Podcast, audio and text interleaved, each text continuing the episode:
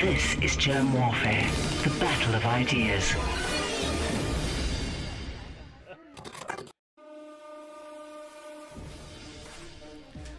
My name is Jerm, this is Jerm Warfare, the battle of ideas, and for the fourth time, I'm joined by Reiner Fuellmich. Thank you for joining me in the trenches, Reiner. It's a pleasure, as always, Jeremy. On a battleground, in a war, Reiner, where are you positioned?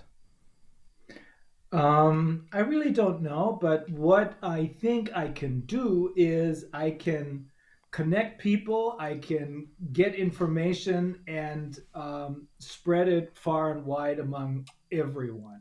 So I do think that what I really can do is I can make people see the whole picture so that they understand that we cannot trust our governments. We cannot trust, because they're not our governments anymore. We cannot trust the mainstream media because they're both owned by the same criminals who are pulling their strings. And second, I think I, through seeing this, by seeing the whole picture, they will understand that they themselves are the sovereign, because all of most of us have forgotten about that. Many of us think that uh, I, we're just, you know, um, servants of those who are pretending to be our kings and emperors. No, it's us, the people. And once people under, uh, understand that, um, it'll be, it's going to be a lot easier to fight this battle. Not just this battle, but to win this war. And we will win this war, definitely. More I think a lot of ever. a lot of people um, are very interested in what, what you're doing and what you're saying. I mean, just just your conversations with me have been downloaded over half a million times, translated oh. into translated into multiple languages. I've seen uh, the Italian version. It's so funny hearing somebody dubbing over you and me in a different language. Um, clearly, clearly, what you're doing is resonating. I'm uh, I'm uh, really honored and flattered by that. It's but it's really not just myself. It's all of us. It's and that's the big secret, which I think everybody should have known a long time ago. It wouldn't have come this uh, this far. Uh, if we're connected, all of us in the resistance, if we're connected, there's no one who can beat us. There's absolutely no one who can win this battle against us. I just very recently I saw a video. Uh, I think my friend Viviana, my friend and colleague who I uh, founded the uh, Corona Committee um, uh, with, she sent me a video, I think it's seven or eight years old, by a, in which a professor, I think a professor of psychology, is giving a lecture um, before a crowd of hundreds and hundreds of people in, in, in the town of Maastricht in Belgium. And he, I think the people who are watching him, the students, are people who want to be entrepreneurs, who are um, who want to be who want to uh, have startups and be successful. And what he says is, the the when when you encounter a problem, ninety-seven percent of the people who encounter this problem and who have come up with a way to overcome the problem, when they run into the problem, into the wall, they will decide, if it doesn't work, if they run into the wall, they're going to decide, we're going to have to do more of this or less of this. Only three percent of the people will come up with the idea, maybe we're going to have to try a different approach. approach. That's what this is all about. Uh, that's really what this is all about. Um, it's us in the resistance who have everything we need to set up a new society, to set up a new system of uh, of healthcare, of education, of uh, the, the judiciary, of course, and of um, of economics. We have everything it takes, uh, and I know it's taking place already in many parts of the world, um, including the judiciary in the United States. In some parts of the United States, they're already about to set up their own judicial system. It's happening on the continent of Africa in many parts. Um, so everything it takes, we have it. It's not the other, probably not ninety-seven percent, maybe thirty percent, maybe twenty percent, we don't know. They pretend to be many more than they really are with the help of the mainstream media and they, their uh, psychological terrorism. But it's really us who are not those who are just following orders, but who are asking questions, who have the creativity which they don't know what even what it is, who have the creativity. Mm-hmm. It's us who will set up a new society. That's why I am absolutely certain they don't have a chance. At the beginning of all of this, which is in March of twenty twenty, as far as I'm concerned, my wife and I were still living, staying at our ranch in Northern California. My wife, um, she wasn't so, she, she, she didn't really like it there anyway, because she said, ah, I'm missing European culture. I would really like to go out and have great dinners. Uh, if you do want to have a great dinner here, you have to go to one of the major cities, and then you pay twice as much as you have to do in Germany. And so she wanted to go back anyway. I think she was, in a way, glad that all of a sudden we were getting all these phone calls from our friends and relatives about the lockdowns, et cetera. So she uh, took the occasion and said, Reiner, we have to go back. You know how to fight these uh Uh, global corporations, uh, you, you're just going to have to team up with someone, fight that thing from Europe. So we went back to Europe, and um, I got in touch with my friend and colleague Viviana. Um, she's also a lawyer, and we decided we would um, found this, set up this Corona Investigative Committee in Berlin, because we did not expect to get any answers to the questions that we had and that we thought everybody else also has, either from our government or from the mainstream media.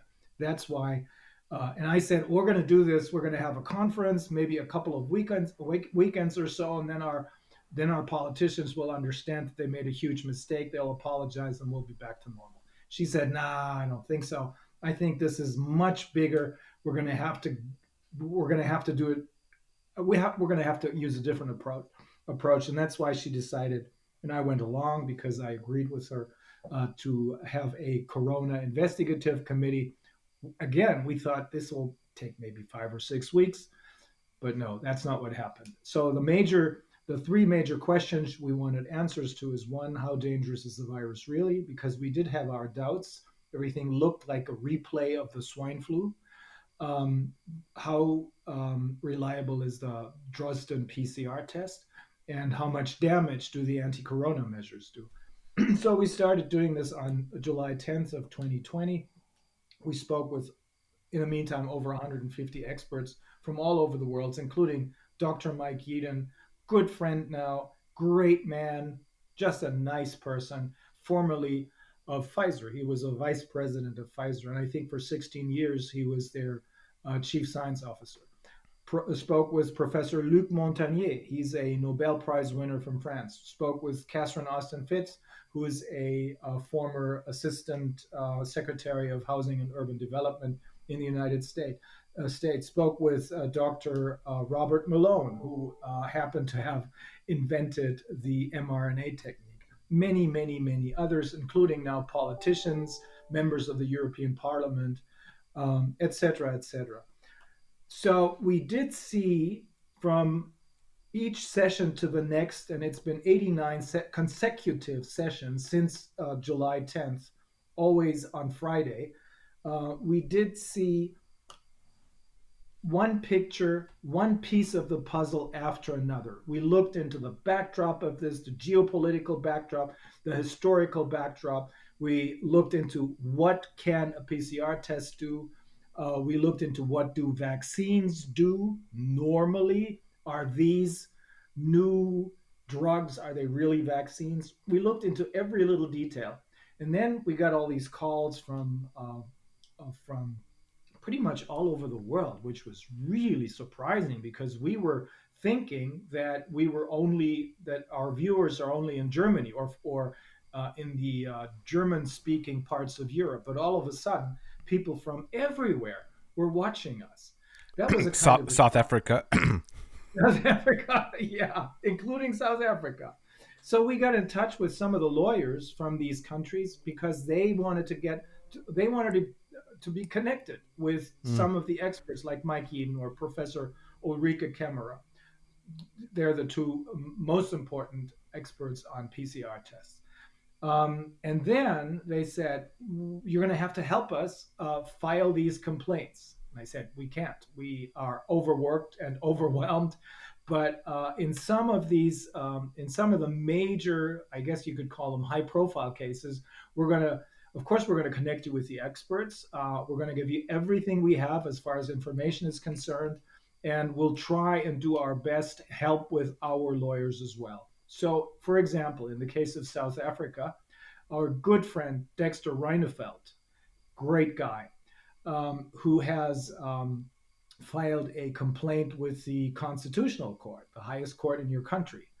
Um, he um, uh, he and a couple of our experts got together, um, and we, I think this was filed, I don't know, six or seven weeks ago or so, took a little longer than expected. And we have very high hopes that in South Africa, and then on the entire African continent, people understand what's really going on, and that people on the on the African continent, starting in South Africa, have are are closer in touch with reality than those in, in Northern Europe or in Europe in general, uh, because you have learned the hard way that you cannot trust the W H O or Bill Gates as their major donor. You have learned the hard way, uh, way that, um, and the Indians as well. Uh, we have a great colleague uh, in India, Deepali Ojha is her name. They have learned the hard way. You cannot trust these institutions and the, this particular individual, and many others as well. Why is that? Because they pretended to donate, donate what they called vaccinations, and then it turns out they weren't really vaccinations. They were designed to sterilize women. And in the meantime, I have come to the conclusion that uh, both the African continent and India, and also some of the uh, Eastern European countries, are far ahead of us in Western Germany, or in Western Europe in particular, because uh, you're closer to reality. Uh, not just because you've learned the hard way that these people cannot be trusted, but with respect to the East European countries, what they told us is, you know why you don't catch on fast enough? Because we, as East Eastern Europeans, as um, as um, Romanians or uh, people from Slovenia and many of these countries, we're only one generation away from fascism, from totalitarian regimes. You're three generations away. You have forgotten. That's why you still trust your governments, and that's why you're still hoping that the cavalry will come and save you. The cavalry being the governments. Only we have to tell them what's really going on. No, no, it's not true. These are not our governments anymore. And we don't know that. Um, in those Eastern European countries, they still remember, because it's only twenty-five years ago that they turned the tables. They, the people, did. You also know what it's like working with, I mean, corrupt people. Uh, you, you're a lawyer. Uh, just quickly for yeah. those who for those who've forgotten, what is um what is what is some of your background? Well, um, I uh, my firm um, we used to be seventeen lawyers plus I T people, paralegals, et cetera, et cetera. Uh, thirty-five people altogether. And the only thing I've ever done ever since I was um, admitted to the bar in Germany and in California in nineteen ninety-three and nineteen ninety-four is I've represented consumers and small and medium-sized businesses against large corporations. In fact, I used to work for one of these large corporations. I used to work for Deutsche Bank, um, and I quit when I saw that this is one of the most corrupt and criminal organizations in the world. Um, so I know how they think. They're not all evil, but they're definitely corrupt at the very top.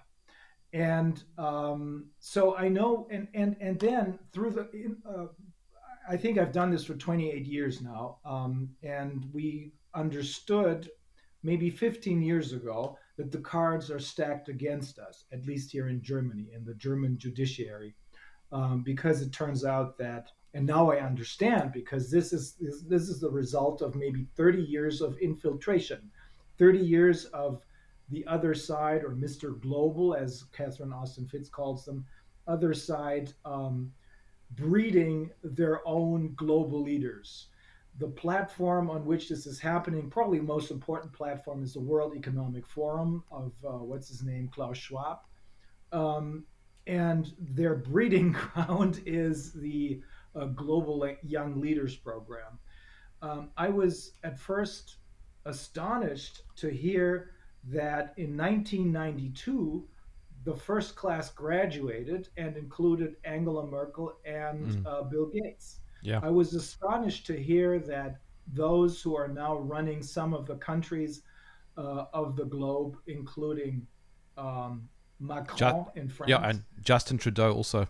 Justin Trudeau, who's now running away from the truckers. um, that was J- J- so cool. Jacinda Ardern also, I believe. Yes, yes. They're all in deep trouble right now. Um, how, and this is a really good sign because it shows that the power of the people is much more important than anything they do. Mm. However, we should not become complacent and believe that it's it, now we can, you know, sit at the sidelines and wait until things clear up. They have a plan B. Actually, this may be part of their plan B because I think they probably anticipated some pushback. Maybe not that much. I don't think mm. they anticipated the uh, Canadian truckers. Um, But their plan B is probably that they want to install a world government.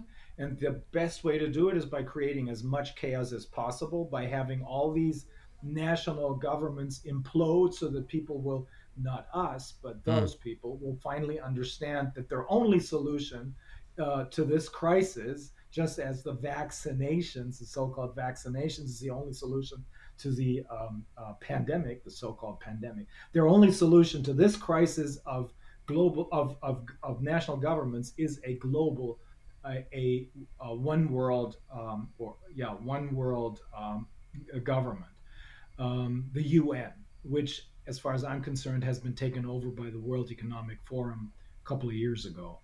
Um, I think their first attempt at this will be in Europe. They'll try to create a mini world government by having all these individual national governments implode. Macron is uh, probably one step away from, uh, what's his name, Kurz's fate, the guy who ran uh, Austria. They they have a what they call a three, uh, I'm sorry, a three chancellor year. They've had three chancellors in the meantime. Um, but the idea is to have a, um, a, a European government, which is run by the, the European Commission, whose head is a, a woman who failed at everything she's ever done. Uh, her name is Ursula von der Leyen. Um, I don't think they're going to get that far because uh, in, in Germany, there's a saying, if you're caught once lying, they're not going to ever believe you again. So if we manage to expose them now, and I think we are in a, on a very good track of doing that, if we manage to expose them now, they're not ever going to get any credibility again. So in this puzzle that you're building, um, whereabouts are you and what do you hope to achieve? I think we've come to a point, uh, we meaning the Corona Investigative Committee. It's not just Viviana and myself, it's also Doctor Wolfgang Wodak, who exposed the uh, preceding pandemic, the swine flu, as a mild flu some eleven years ago. And it's my friend and uh, law professor, uh, Martin Schwab.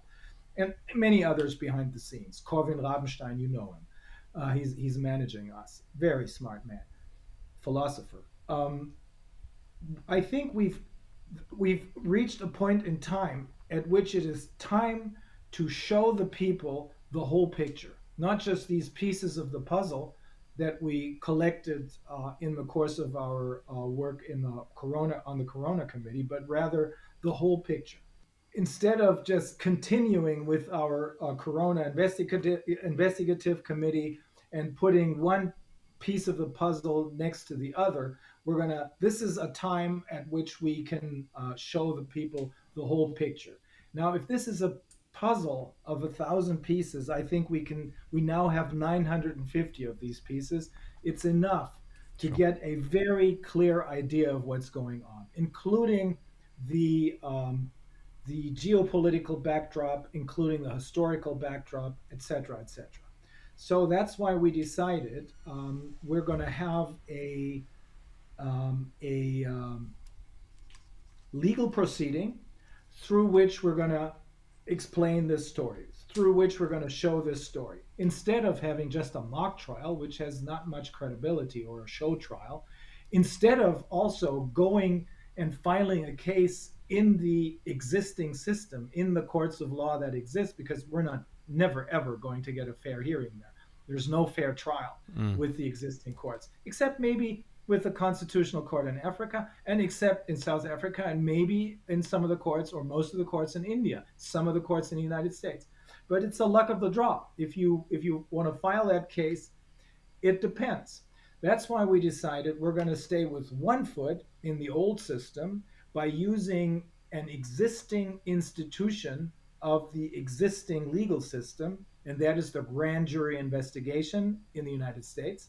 And the other foot points in the other direction, points towards the future, which means that at the end of this, we hope that people will understand and be motivated to uh, get up and uh, rise up and fight this fight with us, all of us together.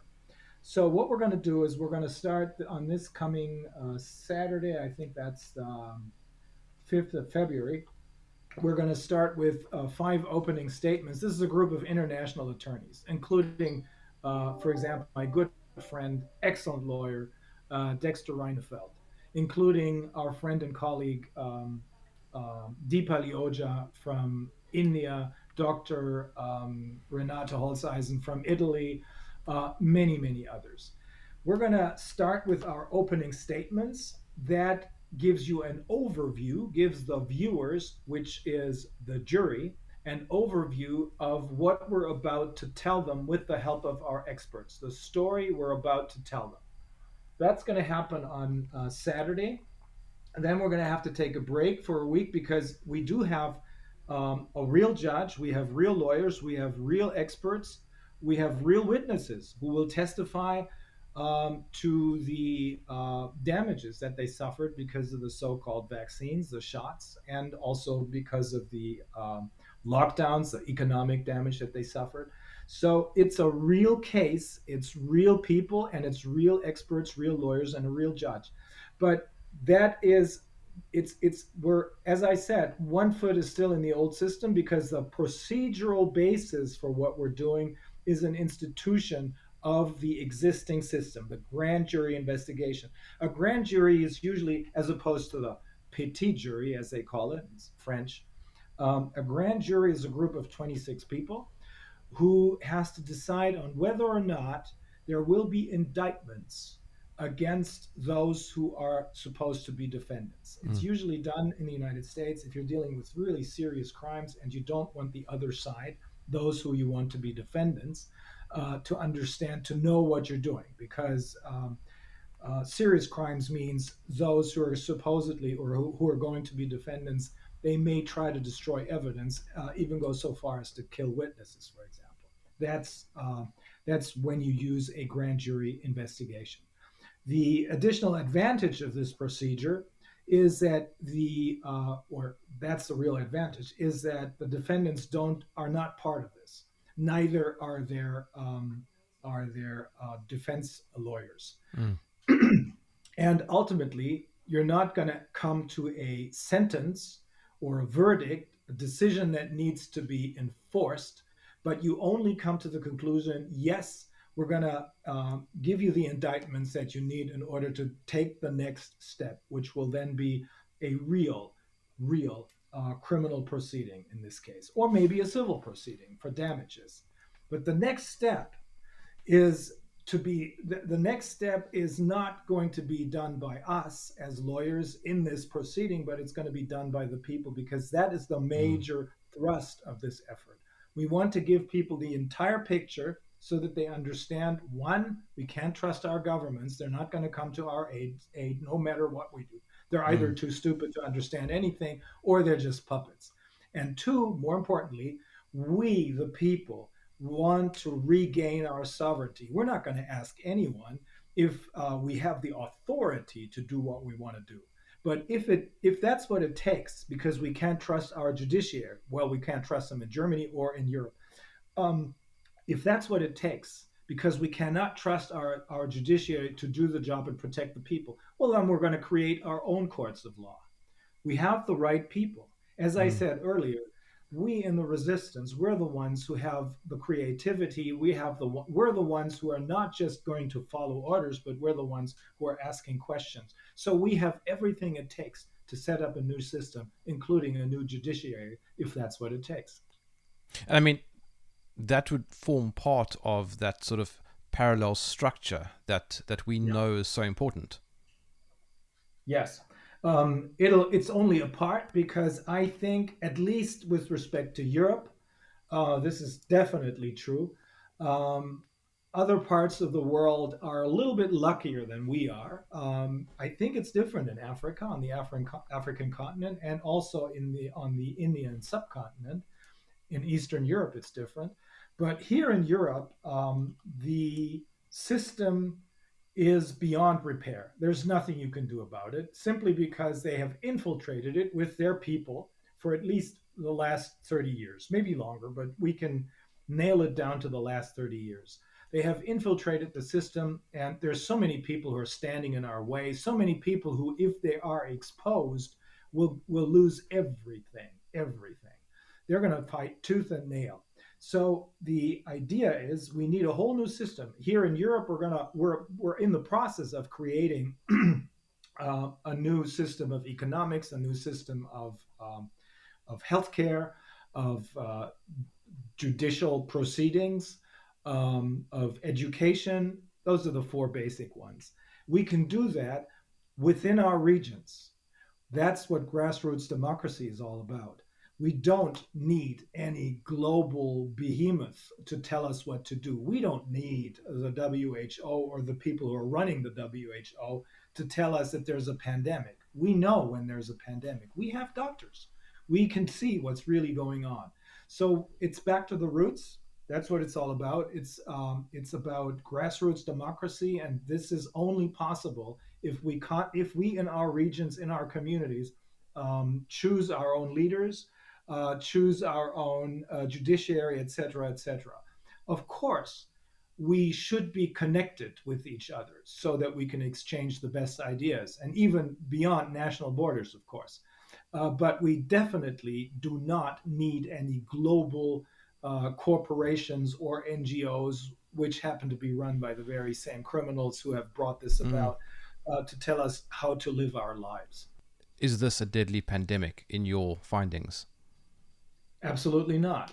Um, we we not us, but through the um, through the interviews that we did with all the real experts who really know what we're, what they're talking about. I know, you know, I'm um, I used to do a lot of medical law. I was a specialist in medical and pharmaceutical law, uh, but of course I'm a lawyer, so I have to rely on what the on what the real experts tell us. But what they told us is that this is no more dangerous than the common flu. The infection fatality rate, I mean, mm. this has been said over and over again, is between zero point one four and zero point one five uh, percent, which is probably in line with uh, a flu. Uh, also, I personally believe that this is, regardless of whether this was um, man-made or part man-made or natural, Um, our immune system can deal with it. Um, and um, the uh, I personally believe that this is just a relabeled flu. Mm. I'm not saying there's nothing out there. There is something out there, because people, there are uh, serious uh, courses of, of illness. There are people dying uh, from this disease, but, you know, people have forgotten that the same thing yeah. is true for the common flu. Um, so no, it is no more dangerous than the common flu. There was no excess mortality anywhere before the shots, the vaccinations started. After the vaccinations, all of a sudden we have excess mortality, because that is what's poisoning people. It's the spike protein that bypasses. It would usually be caught uh, through our by our immune system. It's a respiratory thing. The virus enters your body through the nose or the throat, and it's usually, if you're a healthy human being with a functioning immune system, this is where it gets caught. But if you take the most dangerous part of this virus, the spike protein, and bypass this immune system by injecting it directly into the body, doesn't matter if it's just, just a vector of so-called vaccine or the mRNA vaccine. The mRNA is probably more dangerous, because it um, it uh, it um, it produces the spike protein in the body. The thing is, it doesn't stay here at the injection site, but within a half an hour or so, this is what the expert told us, experts told us, uh, within a half an hour or so, it goes and spreads through the entire body. It makes, it sterilizes women, maybe for only um, uh, one pregnancy, we're not sure about that, but it sterilizes men for good. That's what the evidence says. This is being supported not just by what they found in the vials, but we had two or three pathology conferences here in mm. Germany.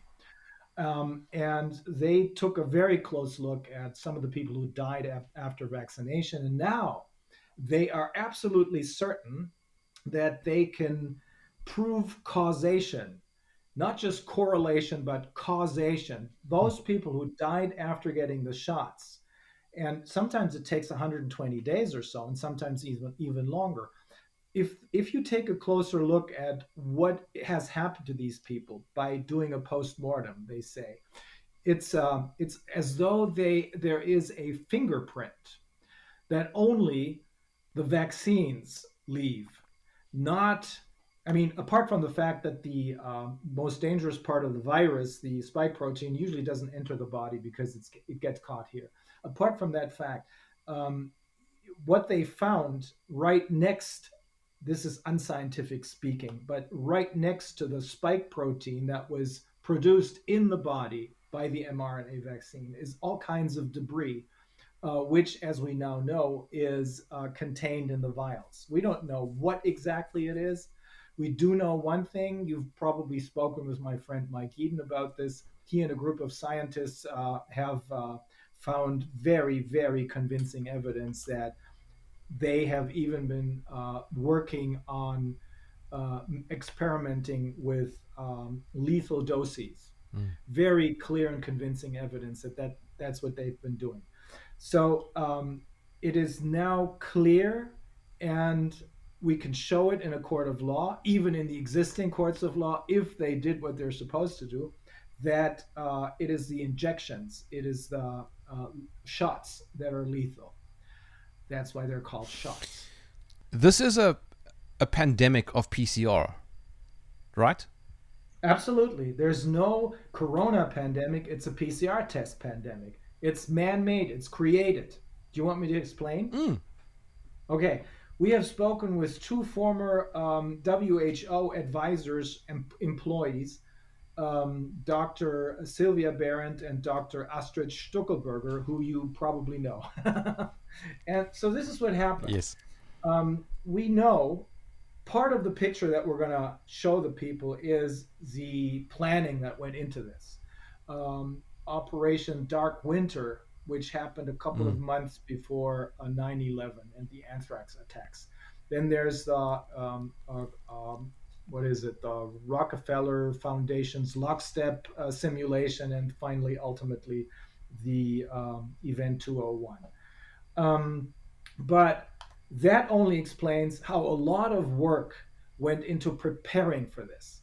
The concrete evidence for how they set it in motion rests with the P C R test, because there weren't any cases. Mm. In uh, early, Jan- I think in January twenty twenty, they didn't have any cases. However, they wanted to roll out their agenda.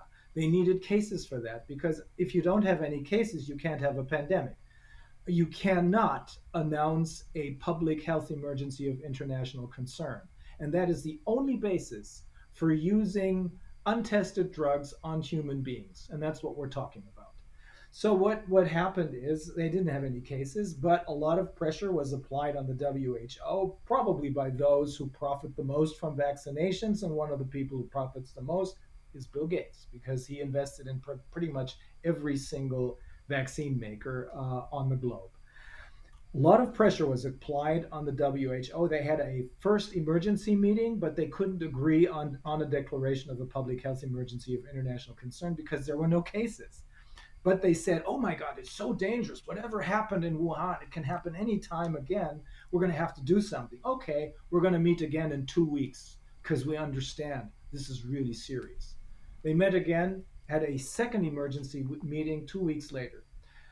And then they declared the public health emergency of international concern. Uh, had anything changed? No, nothing had changed. Mm-hmm. But one thing did happen. Um, uh, Professor Doctor Drosten, who's neither a real professor nor a real doctor. Most of the people, most of their puppets are simple idiots who uh, have a hard time putting one sentence after the other. Uh, he knows a little bit of, he has some rhetorical uh, skills, but other than that, he's just a fraud. He's just a fake. But that's why they used him, because these people, people who have no biography or a fake biography, are easy to keep under control. And they told him, come up with a P C R test. And he did. Um, and this P C R test, he claims, uh, tells us exactly who is infected. Uh, he came up with two lies, just as they ordered him to do, or asked him to do. I think they ordered him to do it. One is there are asymptomatic infections, which means anyone who looks perfectly healthy is a potential danger for everyone. So even if your friends, relatives, anyone you see on the street looks perfectly healthy, he may be asymptomatically infected. Danger, danger, danger. He knows it's a lie. I'm not gonna gonna get into the details, but he knows it's a lie. The, the next thing he invented is, I have this P C R test. I have just invented a P C R test uh, through which we can tell exactly who of these asymptomatic people is really infected. Um, of course, this is not true. We can show, and we will prove in the courts of law, that this is a lie as well, because he happened to have given an interview in two thousand fourteen for a German business weekly, in which he explained about the MERS uh, pandemic, which wasn't a pandemic, but the MERS flu, really. This happened in Sudan, and uh, it's, it's another uh, variation of the coronavirus. And he said, oh, if someone tests positive, um, if a P C R test gives you a positive result, it doesn't mean a thing. And he was um, mm-hmm. he was looking at, he was, as an example, he was looking at a nurse, and I think, I forget his, his precise words, but he says, if this, uh, if this, if if a virus uh, simply flies by her nose, something like that, and then you test positive, it doesn't mean a thing. Many people who test positive are perfectly healthy. And he said, in this case, in Sudan, with the MERS crisis, you have to keep in mind that the mainstream media are blowing this thing up all out of proportion. And I think several years later, he remembered that, just that, and told the World uh, Health uh, uh, Organizations that this are the ingredients for a pandemic. P C R test and the mainstream media are blowing this all out of proportion. So the second time they met, the second emergency meeting, they agreed on, de- on declaring a public health emergency of international concern. The only thing that had changed is the P C R test had created thousands and thousands of cases. Now they had a basis for this declaration. We now know that the P C R test cannot tell you anything about infections. The real inventor of the P C R test, a really smart and witty man by the name of Kary Mullis, the mm-hmm. Nobel Prize winner, has said this over and over again. And mm. the way that his Drosten's test was designed, it was guaranteed to create cases, false positives. Yeah. Because we've said this before, um, mm. this is this is this is a copying process or yeah. amplification, an amplification progress, mm. uh, process. Um, and everyone says that after twenty-four cycles of amplification, you cannot trust the results of this because it it's it's just completely useless. It's scientifically nonsense. And uh, at thirty-five uh, Fauci, sorry, Fauci himself also said that, by the way. Exactly. Just a couple of weeks ago, he said it, and uh, at, and he he said this before. At, he said precisely this: at thirty-five cycles of amplifications, you can't trust this thing anymore. Mike Yeadon told us it produces at least ninety-seven percent false positive. Now this guy's Drosten's test and all the other tests that mm. uh, followed his test as a blueprint was set at forty-five cycles of amplifications. So that's what got everything in motions, uh, motion. That's what started all the anti-corona measures. Before we continue, Norman, who is watching right now, has a bone to pick with you. Uh, Reiner, he doesn't want you to refer to it as mainstream media, but as corporate media, because corporate is exactly what it is. Mainstream is no longer their game. Uh, I mean, Joe Rogan is more mainstream than C N N, for example, and Looking, looking at how looking at how independent media is flourishing, I think we are going to become more mainstream.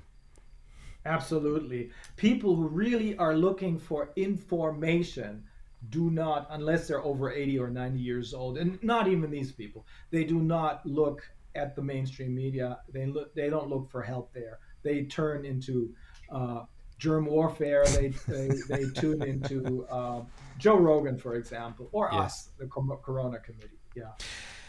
Um, the vaccines or the injections you were touching on, um, we know we know now that they are harmful. Um, they do not do anything, um, anything good. They do lots that's bad. But then, Reiner, what is going on? Why are they being pushed so hard? And it's not localized. This is global. Yeah. Um, that's uh, because the true agenda behind this, apart from the fact that they're trying to distract our attention from the financial crimes that they committed, um, the other thing that they want to distract our attention from is that there are no, uh, let's say, um, negligent Uh, negligence-based side effects. The mm-hmm. side effects that we're seeing, the destruction of our economies, in, in particular uh, the uh, retail businesses, small and medium-sized businesses, um, hotels, um, restaurants, et cetera. This is not a side effect. It's an intended effect. Mm-hmm. They're trying to destroy our economies as far as that's concerned, so that the American platforms, Silicon Valley platforms like Uber, that's taxis, Uh, or Amazon, of course, can take over. We haven't figured out what the real role of the Chinese is in this, but we do have evidence through uh, whistleblowers that they're tra- taking over the German automotive industry and probably the American automotive industry as well. Uh, the other thing that they don't want us to know is um, th- through the vaccines, not through the other measures. The other measures, they took us through the step-by-step, the lockdown, social distancing, mask mandates.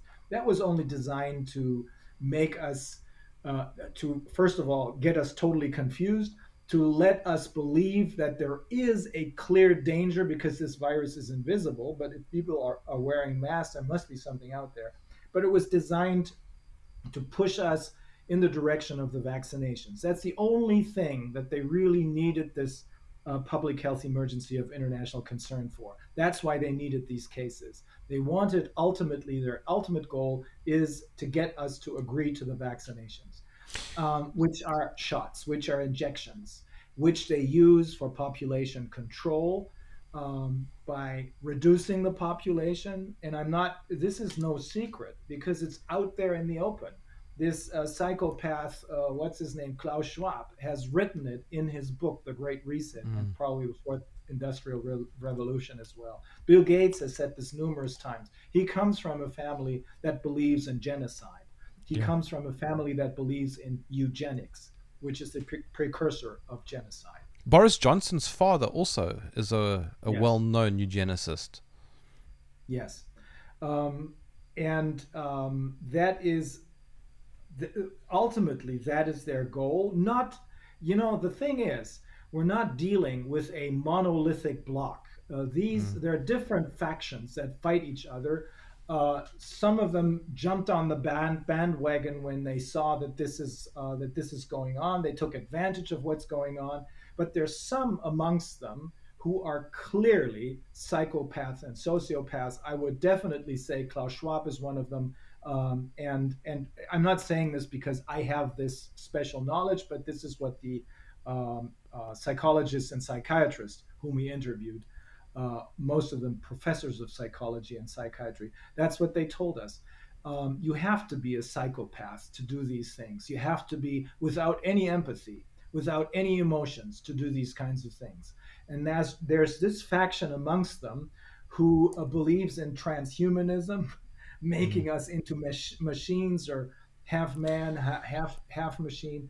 Um, so this is what, what this faction is trying to do. Uh, kill as many as possible. Right. Not outright killing, but uh, sterilizing many of us so that uh, we will not reproduce. And those who remain, some talk about five hundred million or so, we don't know, this is all fantasy, but mm. those who remain shall be under control. That's why they're trying to manipulate our D N A. the, the military pr- plays a pretty big role in this. Uh, mm. The world's military, not just the U K's or Germany's military. Mm. Um, as as was explained to us by Doctor Sylvia Behrendt, who used to work for the W H O, uh, the U S military plays a huge role in the revision of the, what is it called, the International Health Regulations, which is a set of rules that they invented at the W H O. We have nothing to do with this. No one there at the W H O has been elected by any of us. There's nothing democratic about this. This is only sociopathic. Um, so the military plays a huge role in this, but the military is not doing it on its own. It's the military as a another puppet of those who are pulling the strings. It's, we believe that it's the uh, financial industry or the financial mafia through which they're infiltrating every aspect mm. of our uh, societies. Central bankers. Um, yes, it's the central bankers. It's the City of London on the one hand, and their fifth column, as some say, uh, mm. Wall Street in the United States. The Fed also. Yeah. And and the B I S. Yeah. Um, yeah. Reiner, so... Okay, so it's not about health. It's obviously about other things. I don't even think that's a controversial statement anymore at this stage. I think anybody who thinks that this is still about health is probably in that thirty percent that uh, that Matthias Desmet has spoken about. Yes. Well, he's one of our most important experts because um, if we walk you through this story, we're going to start with the um, geopolitical and historic uh, background, explaining how they had been have been planning for this for at least twenty years, maybe longer. Um, then we go into how the uh, P C R test was used to start this pandemic, and uh, then we go into the details of the P C R test. Then we go into the details of one of the measures that was taken based only on the irrelevant results of the P C R test, on uh, on the damage that this measure, the shots, did. And then, of course, we're going to have to ask, why did people allow others to do that much harm to them?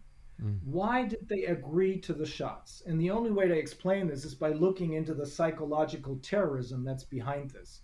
Um, sick people, psychologists included, psychiatrists included, invented a scheme, a psychological sc- scheme based on which they created panic, deliberately created panic within uh, amongst our populations. Um, and that's why we need Matthias Desmet as one of the foremost experts in this field.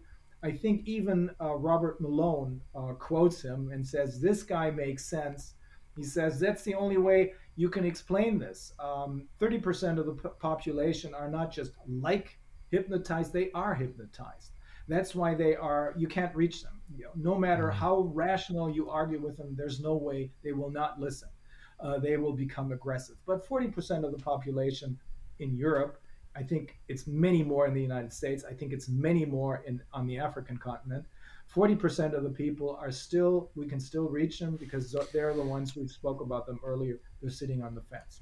South Africa has a history of apartheid in which a large percentage of the population had to carry a pass. Reiner, do you think, do you think that that same population is going to willingly say, oh yes, we're going to carry a pass again? No way, Jose. No way. These people are way too smart for that. um, you, You were alluding earlier to the legal system not being our exit strategy. So what what is our exit strategy then? It's the people.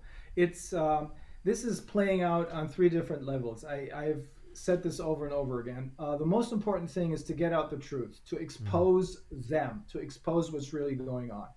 Uh, the second most important thing is the legal efforts that are taking place in the existing system.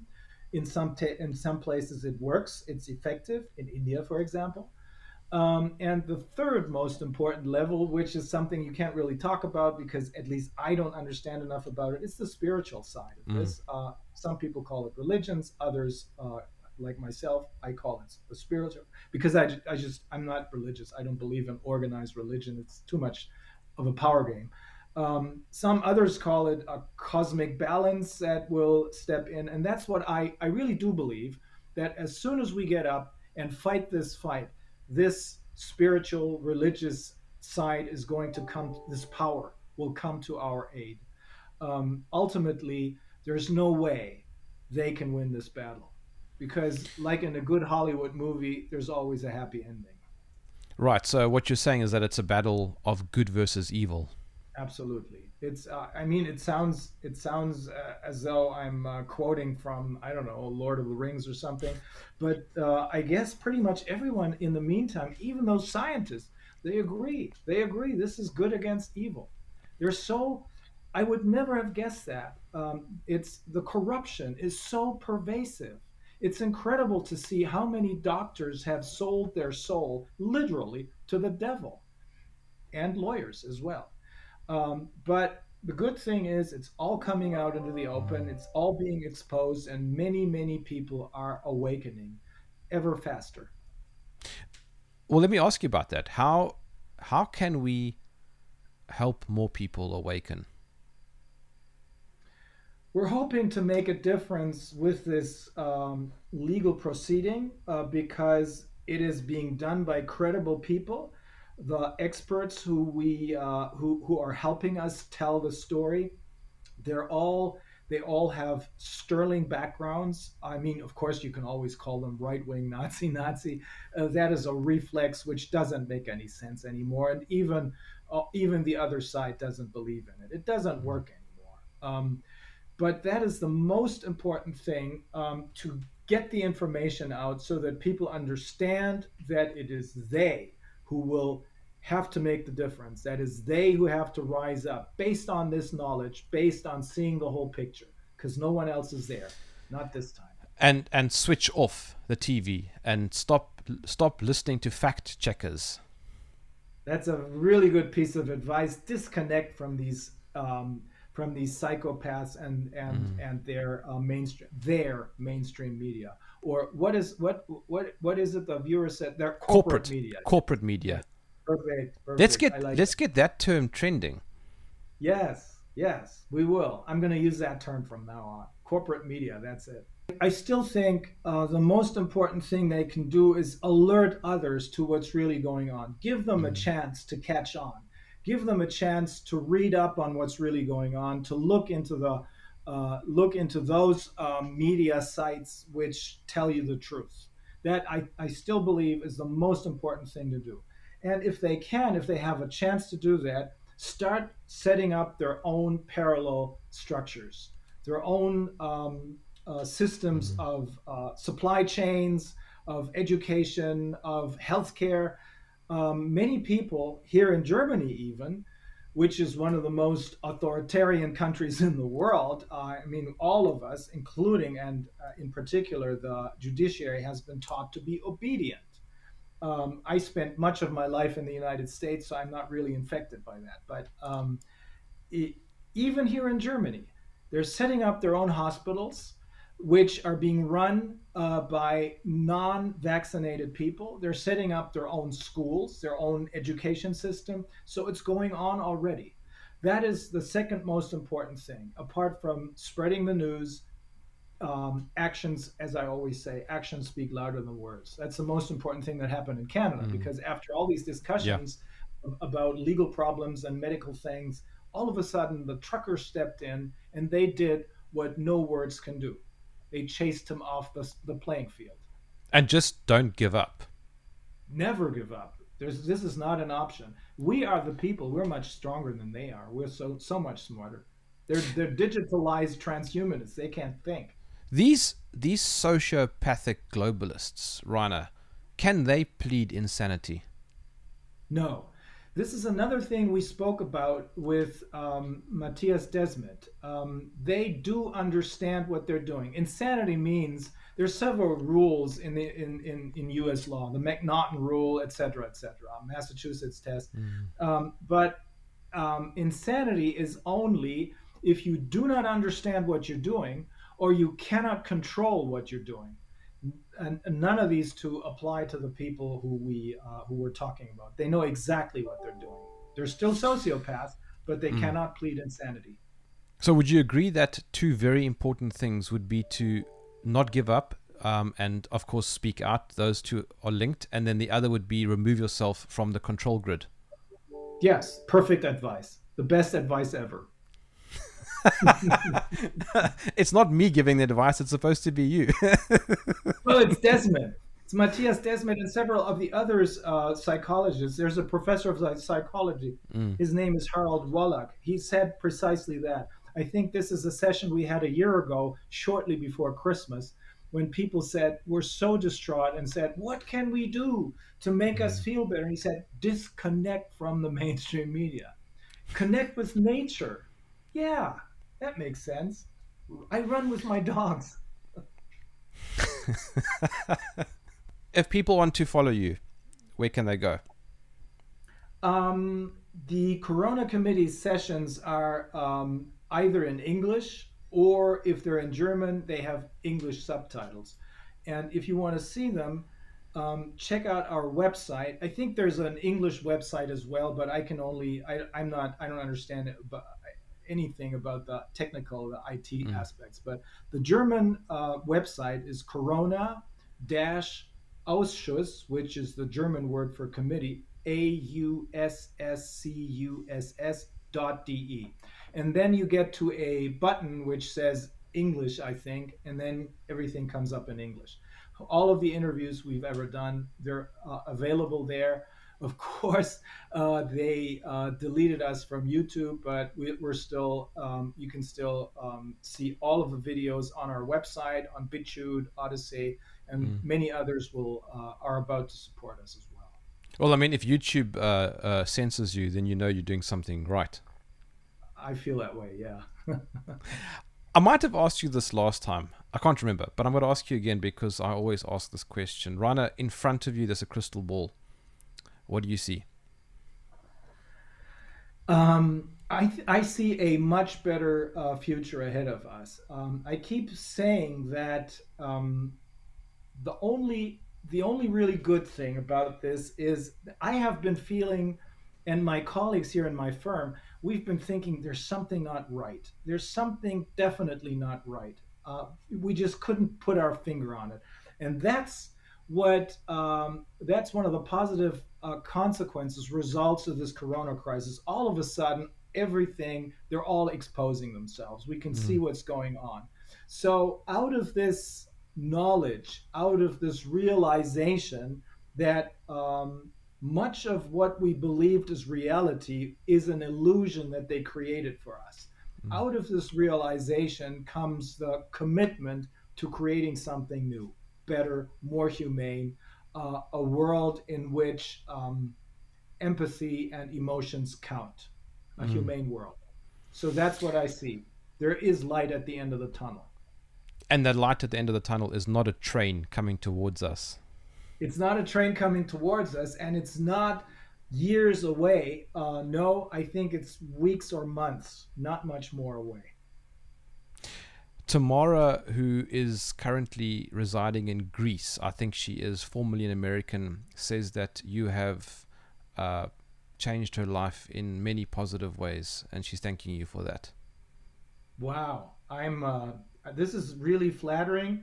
I don't deserve that yet, but we will deliver. We will deliver, and I'm glad that people um, are not um, are not despairing, but are uh, seeing sorry, through go me on. and others that, mm. that there's that there there really is reason for hope.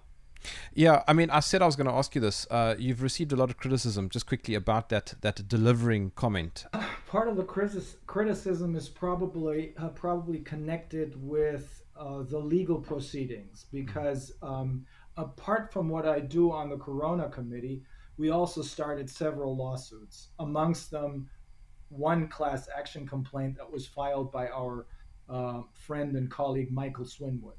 And many people, including myself, expected, because we didn't realize that even the judiciary had been infiltrated, expected this to bring us to a um, to a happy ending much sooner. But now that we know that even the judiciary has been undermined, infiltrated by these people, um, I, I can live with that criticism, because most people will sooner or later understand that That is the reason why nothing works anymore, why we're running into walls, seemingly running into walls, because everything, our entire society has been infiltrated by these evil people. But that'll change. Reiner Fuellmich, thank you, as always, for joining me in the trenches. Thanks, Jeremy. It's, as always, it's a pleasure. And one of these days we're going to have a glass of wine or something, maybe two, maybe a I glass drink, of I drink whiskey. I do too, by the way. Reiner, don't go anywhere. My name is Jerm. This is Jerm Warfare, the Battle of Ideas.